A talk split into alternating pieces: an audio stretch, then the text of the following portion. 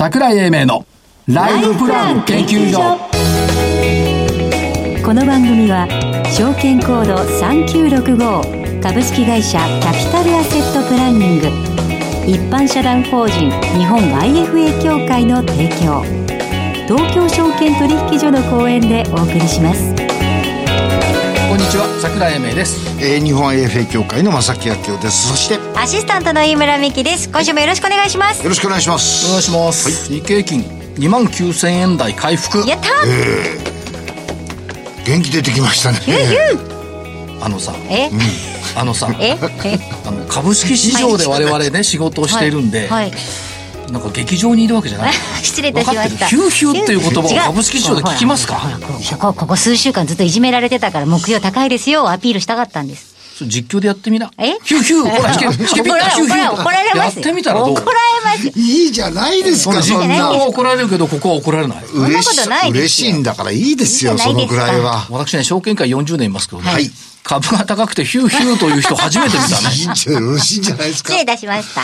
それだけある？長いそれだけ経 ないですけど。ないでしょ？ないですなんかさなんかなんとギャル番組やってんの 僕たちはみたいな。コンサート行ってるとかね。あの冷酷な経済番組やってるんですよ。冷酷。えー、まあね。ね。しかし明るく楽しく。ヒューヒューって？ヒューヒューです。お笑い投資道場ですから。そうです。誰もそんなこと言ってない。一部のリスナーさんが言ってるだけであって。あれ誰もそんなこと言ってない。あ明るく楽しく。はい。よろしくお願いいたしよろしいと思いまます。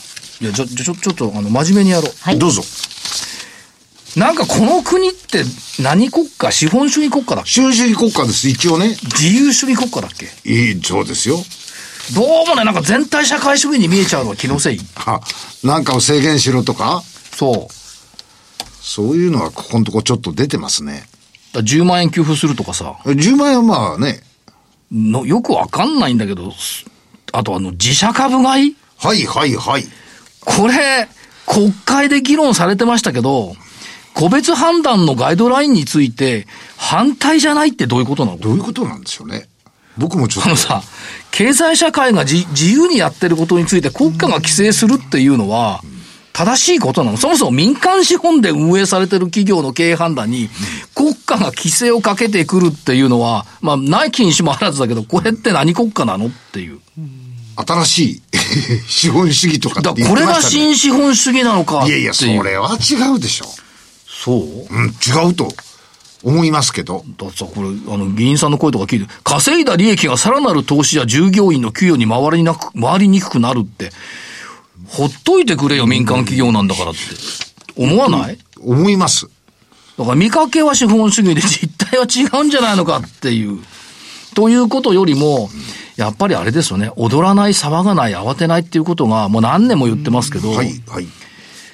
FOMC でよくわかりましたよねよか。りましたね。はい。あれね、FOMC の結論ってね、決して良くないんですよ。でしょ？あのね、来年3回利上げする。でしょ？それからテーパリングについては前倒しにする。うん。っていう。遅くとも 5, 5月までにはするよとか。これね、0.25%ずつ利上げするって、いいわけないんですけど、すでに事前に、それよりもっと鬼が出るって言ってる声を聞いてるから、あ、よかった。はい。い何考えてんだ？や、ひょっとしたら実態はもっといいかもしれないと思ってるのかもしれない。だから、もともと金利が上がること自体、景気がいいから上がるんであって、っていうことを打ち消しながらね、いやー、アメリカの金利が上がる、大変だ大変だって言っている人たちがたくさんいたじゃない。まあだけど、あれでしょう。あの、FRB 自体の役割っていうのが、その、お景気、えーとか金利とかそういうものについてのお判断をするのがお仕事だから。いや、じゃあ市場関係者が大変だ大変だってたくさん言ったわけよ。市場関係者が言うんじゃない？仕事がないから何でもいいから言うっていうね、これ良くないよね。踊らされる、騒がされるって、これは良くないと思います。ですね。はい先週、さらっといきますよ。さらっといきましょう。全部罰なんだ、結論ですね。はい。すいませんでした。現現地まで行ったのにエラン罰ってどういうことなはいんだ、。謝ります。私も現地まで行ったけど UPR 罰。はい。日々のいい調子で1600円台にいたんだけど、結局引き今日18円安でも罰。1.1%ですからね。まあ、お宅の5.8%に比べればね。ということを言いたいんでしょどうせ。いいえ、ですが罰とあそうですかいうことで、いい会社は時には罰もある。はい今週は間違えました。はい。じゃあ来週の銘柄。はい。来週の銘柄、えーっと、株式会社セリア。えー100円ショップ。ああ本社大垣ですけども、はい100円ショップを全国展開しておられる会社ですよね。あの、アルバイトさんの某会社がやったはい、求人調査。でいくと、お第2位、第1がダイソーだったらしいんですけど、はい第2位がセリアというふうなことで、まあ業績も比較的好調なんですよ。利回配当利回りも2.16%、事業内容もいい、面白い、はいということであれば、えー少し注目されてもいいのかなって。株価が安値圏にあるもんですから、えーちょっと、お企業として注目をしております。はい行ったことある？え、ありますよ。お店にはね、会社には行ってないです、大垣には。うん、大垣、大またそういうことでしょ行ったじゃん、大垣。大垣行きましたから、ゴルフやりに。ゴルフ行った。そういえば。私、人にそういうのを振らないの。で、グリーン車で帰ったじゃん。か帰りました。一緒に、一緒に飲んで帰ってきたじゃん。いや、途中で寝てくる。まあはいまあいいんだ。はいえーっと、7379サーキュレーション。はい。えーっとね、プロ人材の知見を企業にシェアするプロシェアリングっていうのをやってるんですけども、これね、理解されてないと思うんだな。でね、スキルの、プロのスキルを提供する。ホワイトカラーのスキルを提供させてる。つまりね、ホワイトカラーって、例えば人事の専門だったら、その会社にいる限り、その会社のカラー以上には仕事できないのよ。副業としていろんな会社をやっぱりやらないと、伸びない。ということで、スキルのプロで業績好調。もう一個、さらにわけわかんない。ブルーミーム4069。はい。言葉を聞いた聞いた瞬間に、ローコード開発とアジャイル手法。余計わかんなくなる。これね、要するに受託ソフトをやってる会社ってたくさんありますよね。はいで、外部委託じゃない？ソフト開発が。そうじゃなくて、社内でインハウスでやらせようっていうんで人材。つまり外に委託するんじゃなくて自分たちで作れるような簡単な手法を作りましょうよって作ってんで、それをみんな学んでもう会社に帰ってやってよっていう実はね、壮大な計画を持っているんですよ。DX 関連ですね。最後、新しきを知り、古きを知る。先週か、あ、か火曜日来てもらった、住の織物。はい。創業138年。はい。やっぱり、いろんなことやってるな、ということで、まあ自動車、それからインテリア等々を含めて、ここのとこ下がってんですけどね、株価はね。この間受賞されてませんでした？そうそう。エネルギー関連で。されてました。エネルですよねエネルギーっていうか環境関連、環境関連だから古き中に新しきがあるということで、スミネのオイルもの。この間も取り上げたような気もしますが、もう一回取り上げたい。はいというところで、以上3名から、この後ゲストの方のご上ご登場です。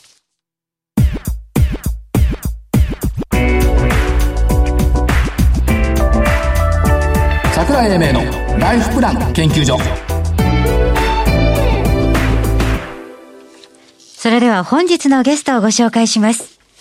証券コード3902東証一部上場メディカルデータビジョン株式会社代表取締役社長岩崎博之さんにお越しいただきました。岩崎さんよろしくお願いいたします。お願いします。よろしくお願いします。いきなり唐突ですが、はい。はい。随分プレスリリースが多いんですけど、そうなんですよ。コロナ禍において、ええあの、もの、次のお僕らが成長するためのものをもう作って作ってって感じですかね。ということは、まあ、ここ、おまあまあ、ずっと新しいものを作り作り作りっていうことで、まあ、設備投資もかつく使いながらってことでしょうか？そうですね。あのーたくさんこうリリース出て、えー一つ一つに意味があるんですけれども、結局はあのー僕らですね、えー HMV プラットフォームはい。でこれってあのブロックチェーンのあのプラットフォームなんですけども、はいそれも医療のですねでここにいこのおプラットフォーム上にい接続されているサービスを作ってきたっはい。ていうのがあの今年でした。これ、あの、ここにね、今結構重かったんですよ。一つ一つのプレスリリースに意味があると今社長はおっしゃいました。はい。つまり、これ総合して、連関してまとめると、俯瞰図がいずれできてくるっていうことでいいんですか？あの現状もできてます。もうできてます。はい。ということでえーそれをこう今あーこのネットワーク上にですね、はいえー集まってくる企業を今募集をスタートしたっていうところなんですね。だから、えっ、と、ここに出ているのが、例えばそのプラットフォーム、次世代医療基盤になってますけども、世界初多企業連携型ヘルスケアネットワーク。そうですね。これ社長言葉難しいんですけど、どういうことですか？そうですね。あの、まずあの、ブロックチェーン上のこのネットワークにですね、えー例えば今回プレスリリースした、えーまあ、ハイパーチェックアップ。はい。で健康診断の AI なんですけれども、はいこれってあの健康診断したそのデータを元にするとですね、えー僕らのあのおまあ、ビッグデータがありますんで、はい。えーそれから AI をこう、えー導き出してるんですけれども、えーこれをかかるとですね、はい。えーまあ、ここに、えープログラムにかかると、えー今後どのような疾病でですね、入院するリスクが高いか、はい。こういう判断とかですね、えーまたはあの、実際にその疾患になった時に、えーどのぐらい入院したりとかするとどのぐらいの費用がかかるかとかですね、まあ、こういったところまでこう出せる、えープログラムなんですね。しかもこれ、携帯で見ることが可能。えそうです。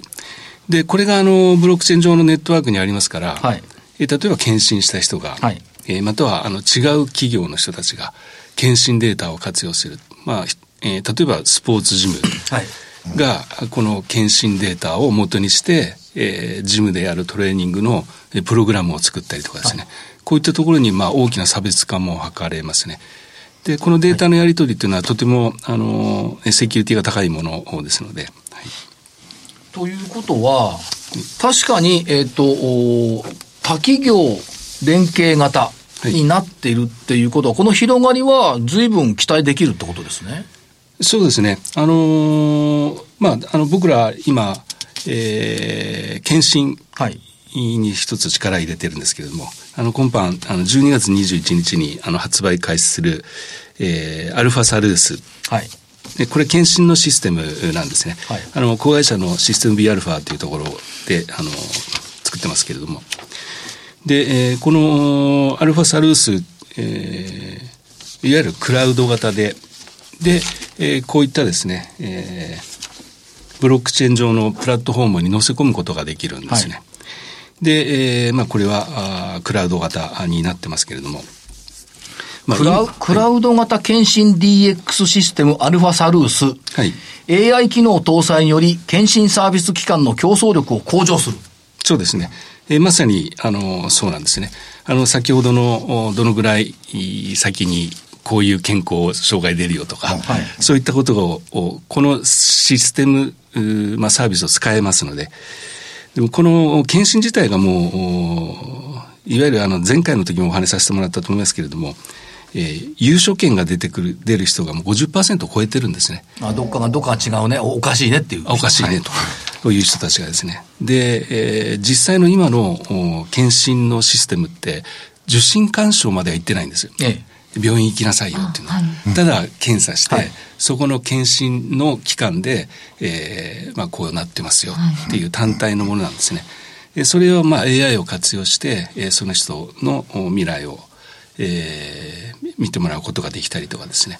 まあ、こういった、あの、実感するものをもとにして、えー受診干渉といいますか、はいえーまあ、ちょっと病院行っといた方がいいなっていう、そういうあの注意喚起を現実的にこう、少し与えられるのかなというふうに思います。かつ、あの、スマホを使えますから、はいその、お病院の予約なんかも取れるんですか、これ？えっとですね、えーそうですね。あのーこれに、あのーオンライン診療のシスあのシステムがまた接続されますので、はいえーあの、えー少し前にですね、えーまあ、いい病院の100選みたいなものも開発して、あの、リリースさせてもらいましたけれども、えーまあ、ODB、あの、いわゆるうオンライン診療で、えーじゃあ、どっかの病院行こうと思ったときに、この患者って、えーどこの病院に行ったらいいの？って話ですよね。ありますよね。あります。それがあの自分の住んでいる地図上にその疾患においてのその有名病院というのがこう出てくるっていうものもこう接続してですねで、えーまあそのお病院に選ばれた病院もですねあの僕らの ODB に接続してほしいと、ええ なるほど。ということは、データベースそのものがはい、ものすごく豊富になってくる可能性は高いわけですね、これ。えっと、そうですね。あのーまあ、ODB も含めて、そのオンライン診療で、えーいわゆる出来上がったデータとかも、あの、カルテコでしたらカルテコの方にまたデータが入ってきますし、まあ、そういうあのデータを増やすっていう道も、あの、もちろんあります。ここでちょっと伺っておきたいのは、どうもそのオンライン診療っていうのが、かなりキーワードになってると思うんですけども、はい。進んできているんでしょうか？どうなんでしょうか？えっとですね、実際は、あの、あまり進んでませんで、はい。おお。えいや、ででもキーワード、今後やっぱこうここ行かざるを得ないと思うんですよ。どうなんでしょあのそう思うんですけれども、えあの実際にはあの例えば大きな病院ですと、えーまあ、いくつかのこう障壁があってですね、えーまあ、一つはえーオンラインで全部受けると、はい。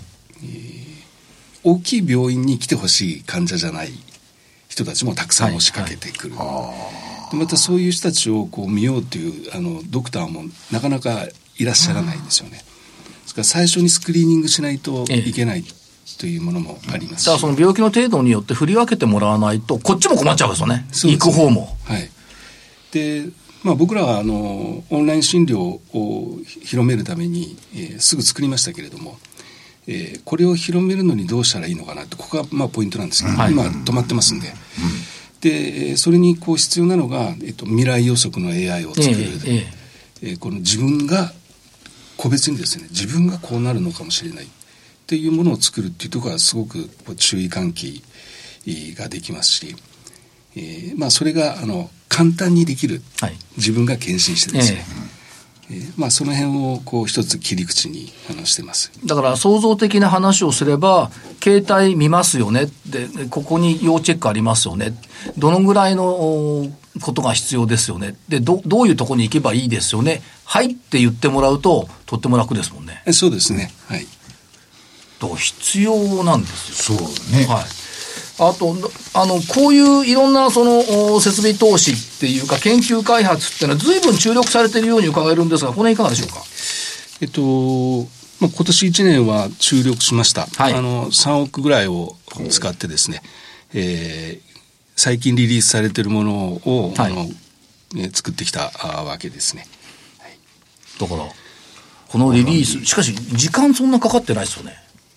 そうですね。まあ、あの低低流では動いていたと思いますけど。あの作る人の手が早かったっていうそれ やっぱり大量のデータはもうすでにお持ちですから、はいそこにいろんな開発の機会を作っあの見つけていけば、ある意味短時間に開発できるってことですか？いや、えっと、AI は、あの、データが必要ですけれども、そうですねやっぱり作るプログラムは、やはり、あの、開発者の能力とかにすごく関係してきますね。あとはこれ、全国区で考えてみた場合に、その地方の患者さんっていうのは、例えば自分の行きたい診療科が自分の町になかったりしますよね。はい。そういう時ってやっぱりオンライン診療必要になってきますよね。そこは役に立ちますね。そうですよね。もうそこの機能に、えー疾患別の名医の100選、はい。まあ、そこにあのアクセスすることができるようになってくると思います。まあ、これをトリガーに、その、えー有名病院さんに、あの、僕らのオンラインえー診療に、はいこう、登録をしていただきたいな、っていうふうに考えてます。あ両方だね。病院の方もまあ、症例が出てきますしね。ですよねだから、正木さんみたく、ほら、山奥の人だとね、や 山奥でしたっけ？この科がないとか。でそういう人はまあ大阪につないでもらうとか、東京につないでもらうとかね、いう、ということですね、社長。そうですね。はいで、この辺のものを、一連のものをこう AI も何種かありますし、はいえー作ってきたんですけども、結局、あの、それはですね、この、おハイパーメディカルビジョンって言われる医療のブロックチェーンプラットフォームサービスにこう接続されるものですね。はい。で、ブロックチェーンというと、こう、ものすごくあの難しい感じがあのするんですけれども、あの、ビットコイン等とは違ってですね、ええ。あの、主に改ざん防止とか、はい。あと分散している情報をあたかも一つになっているかのように管理できるサービスはい。なんですね。で、えっと、例えばあの、あ僕らもそうですけど、生まれてからいろんなところに、あの、データが、カルテのデータとか、はい。はえー、大体あの生涯であの平均5.7件の病院施設に通うらしいんですよ。そんなもんじゃ聞かない。そんなもんじゃないですね私もいろんなとこ行っちゃうタイプです。は いで、えーその病院なんかに行ったらこう問診とか受けたりとかすると,、はいえー、と何年に手術しましたかとか、こういろいろありますよね。はい、全然思い出せないやつですね。いやいやいや 本当そうですよね。はいで、まあ、それをなんかなんとなくを、はい書いていくとかですね。まあ、こういったものもですね、あの、このおブロックチェーンの技術があると、えー複数のところが一つのデータとして使ってもらえるし、それを提示することもあのできるようになります。あの治療や診断にですね、この過去のデータを全部持っているということはものすごくあの大切な情報ですから、まあこういったこともできますし、この、おえーハイパーメディカルビジョンの中にですね、あのパッドブロックっていう機能があるんですね。これが強烈にすごいんですけど、こう例えば今僕らがいろいろネット上のサービスを受けると、はい。それぞれに ID とパスええ。入れるじゃないですか、はい、入れます。あれ覚えてますか？いや、覚えてないです。時々よく忘れてるこれしかも1個じゃないから複数あるからどれだったかなといや、そうなんですよね。え。そそうなんですよ。で、それ、そういうものを、この、おいわゆるプラットフォーム上では、えー一つの ID にこう、全部こうき集約できるって言いますか、えーこのノートとか紙に適当に書いてたものとかがなくなったりとか、そういうのも、えーこのおネットワーク上ではですね、まあ、一つにこう集約できるっていうところはものすごく、あのまあ、便利なところだと思いますね。ということは社長、この1年間の努力の結晶が、はいこのプレスリリースにあり、そしてその先のものにあるというふうに理解しているわけですね。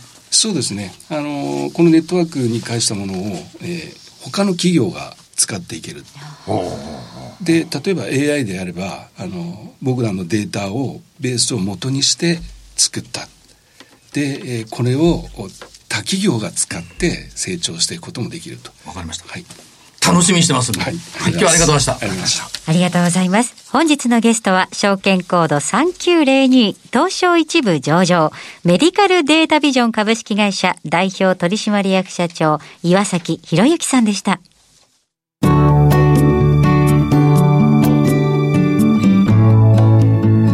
今週のライフスイート。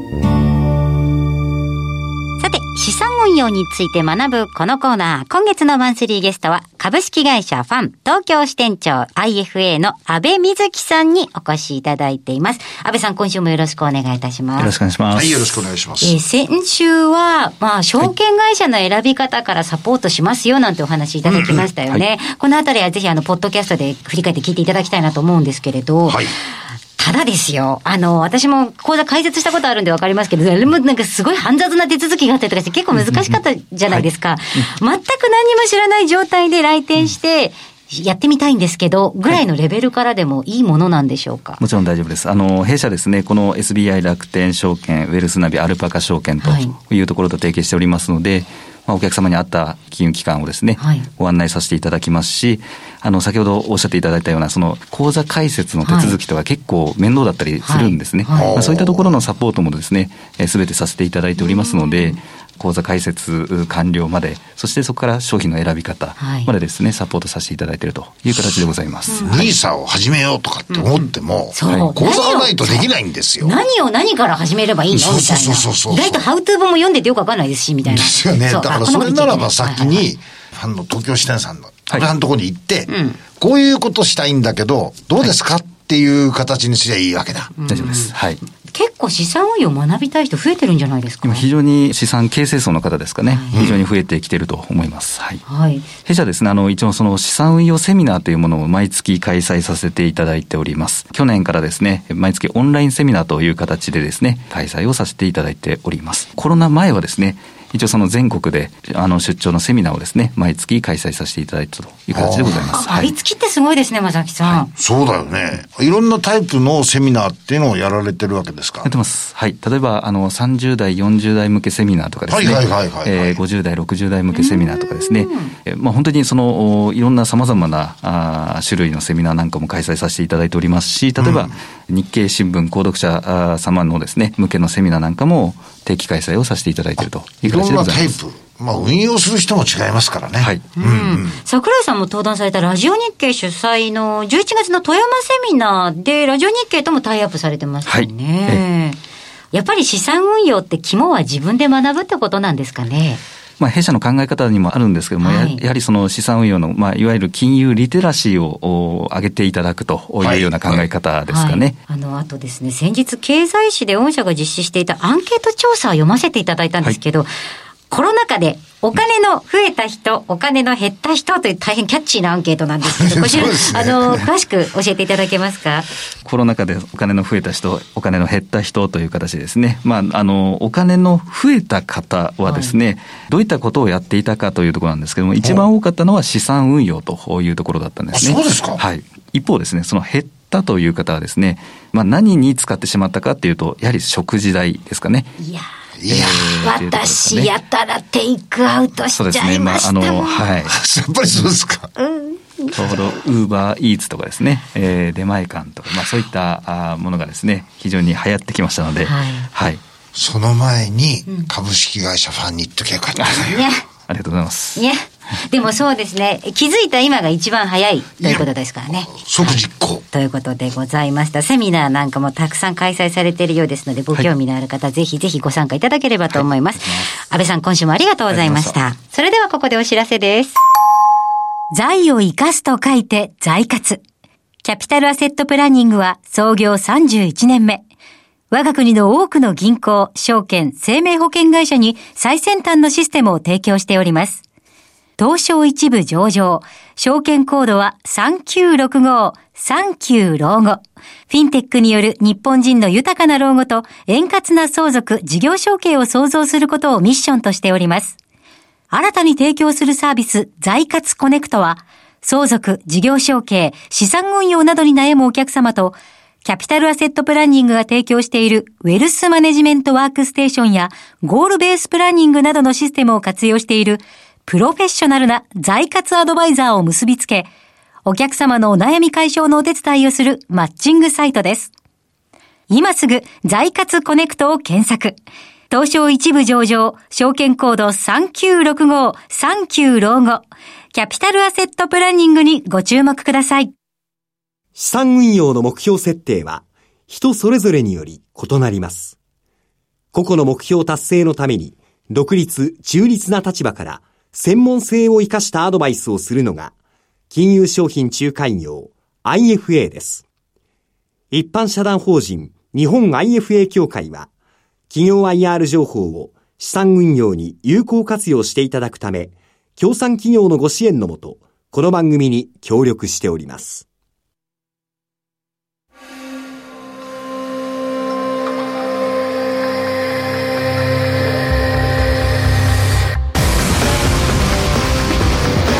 桜井英明のライフプラン研究所この番組は、証券コード3965株式会社キャピタルアセットプランニング一般社団法人日本 IFA 協会の提供東京証券取引所の講演でお送りしました。なお、この番組は投資その他の行動を勧誘するものではありません。投資にかかる最終決定はご自身の判断で行っていただきますようお願いいたします。社長、最後に一言メッセージくださいはい、ありがとうございます。あのー今聞いていただいたあ方でですね、このハイパー、えーメディカルビジョンというブロックチェーンのネットワークに接続されたい方はぜひあの検索をしていただければ、ね、ハイパーあメディカルビジョンででそこにですね問い合わせフォーム等もありますし、えー細かい内容も書かれてます。一つだけイメージあの最後にさせていただきますと例えば糖尿病 AI ありますけれどもこれを、えーお客様としているようなサイトが、えー運動や食事療法をやられてると。でこういう人たちがこの抱えあの、顧客のですね抱えあか、えー囲い込みや、えーそれに増やしていくっていうところに大いに役に立つと思いますので、えーぜひ問い合わせをお願いいたします。未来の医療 DX は大きく変わっていくだろうという予感を持ちつつ、まもなく時間になりますので、はい。あと10秒かなしますか いや、もう、ご挨拶しま先週しょう。0秒だったそうでした。ご挨拶しましょう。桜井英明と正木明夫と。アシスタント井村美希でした。それでは来週のこの時間までごきげんよう。